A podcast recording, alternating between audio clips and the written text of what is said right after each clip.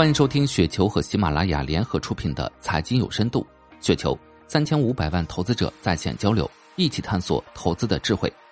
听众朋友们，大家好，我是主播费时。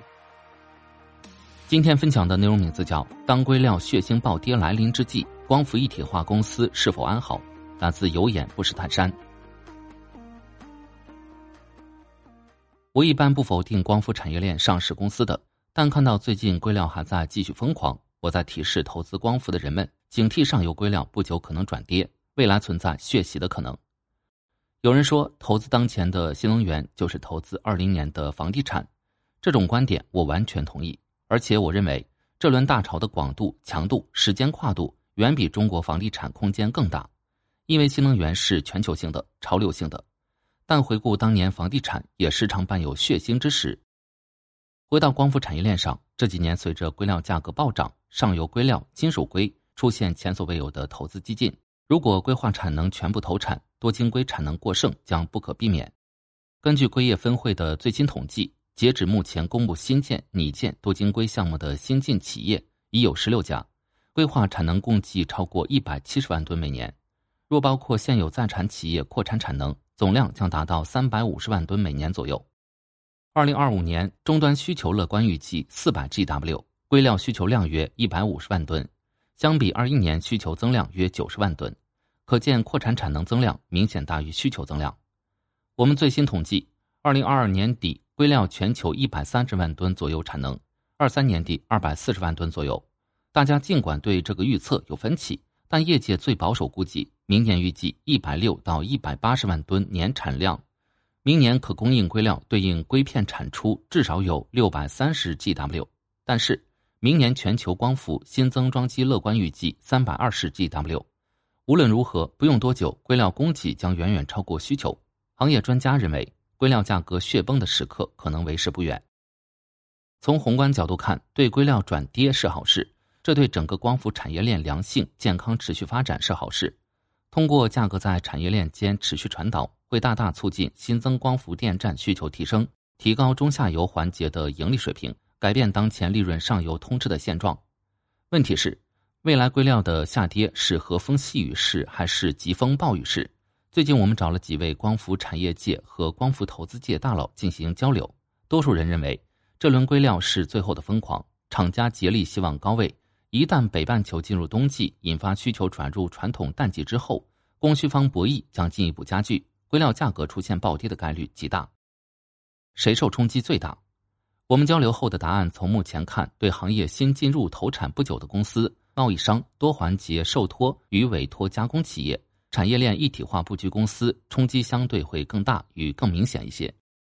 作为已经正式进入量产阶段，硅料公司受到冲击的只不过是暴利时代正式结束，转而进入盈利平均化而已。即使从二十五万吨降至十万吨，对硅料厂而言仍然获得较为正常利润空间。业内人士认为，这些厂家仍有可能维持百分之十五到二十的净利率，因为近年上游金属硅扩产也是前所未有。如果降本空间不大的，如果当硅料真的跌至八万元每吨以下时，硅料企业日子开始不好过了。硅料作为连续化生产化工企业，价格波动过程中一般没法停产，亏也匆匆，赚也匆匆。需要明确的是，这轮硅料上涨由小硅片厂和其他势力边际力量决定；如果这轮硅料下跌，将由主要硅片公司边际决策决定。那么，对于有同质化强周期的硅料行业，库存来临时极易引发踩踏，羊群效应加剧连续暴跌。今年液晶面板几个月从新高到新低就是鲜明例证。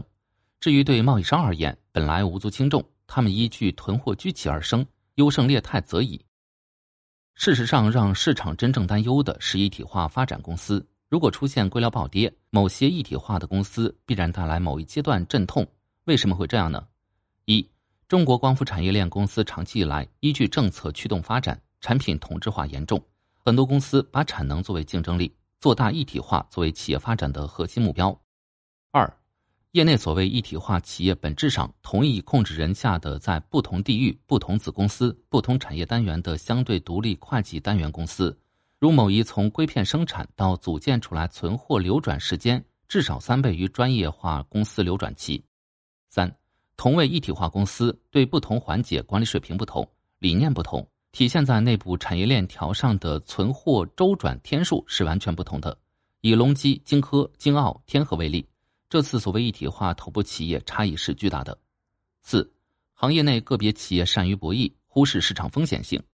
假设这些一体化长流程有百分之二十到百分之三十来自于库存产品存货周转因硅料价格所得，并非一定降本增效获得。那么一旦硅料下降，周期会加倍蚕食利润，也许百分之四十到六十利润会被吃掉。相比之下，一体化公司与专业化由于存货周转率和管理侧重点不同。从行业代表公司最近的财报可以看出。专业化公司正在凭借管理和技术优势，盈利能力反而在提升。如一体化单瓦净利润与中环硅片相近，说明组件与电池片业务不挣钱。这个单瓦净利取得还是在业务流程长周期下，平均每季库存产品周转比中环慢近一个月，因此多享受近一个月库存硅料价格上涨带来的额外收益才取得的。相反，这些一体化企业如果遇到硅料下行周期，这种业务长流程慢周转带来的叠价损失，一正一反等于加倍让盈利能力加速下滑。我们可以预判，上述情况一旦出现，这些不善管理、存在业务长流程缺陷的一体化公司，体现在资本市场的股价将存在暴跌的可能。这对长期鼓吹一体化是最大核心竞争力的卖方机构某些人会是打脸。我们提示。硅料出现快速下跌时，对这些长链条一体化的公司会遭受很大的冲击。对比高周转率专业化公司带来更多存货跌价损失，对一段时期的公司业绩和股价冲击会大。我们的观点是，一体化公司是双刃剑，反对吹捧一体化模型视为竞争力那些观点，误导投资者。光伏产业是星辰大海的行业，硅料下跌是众望所归。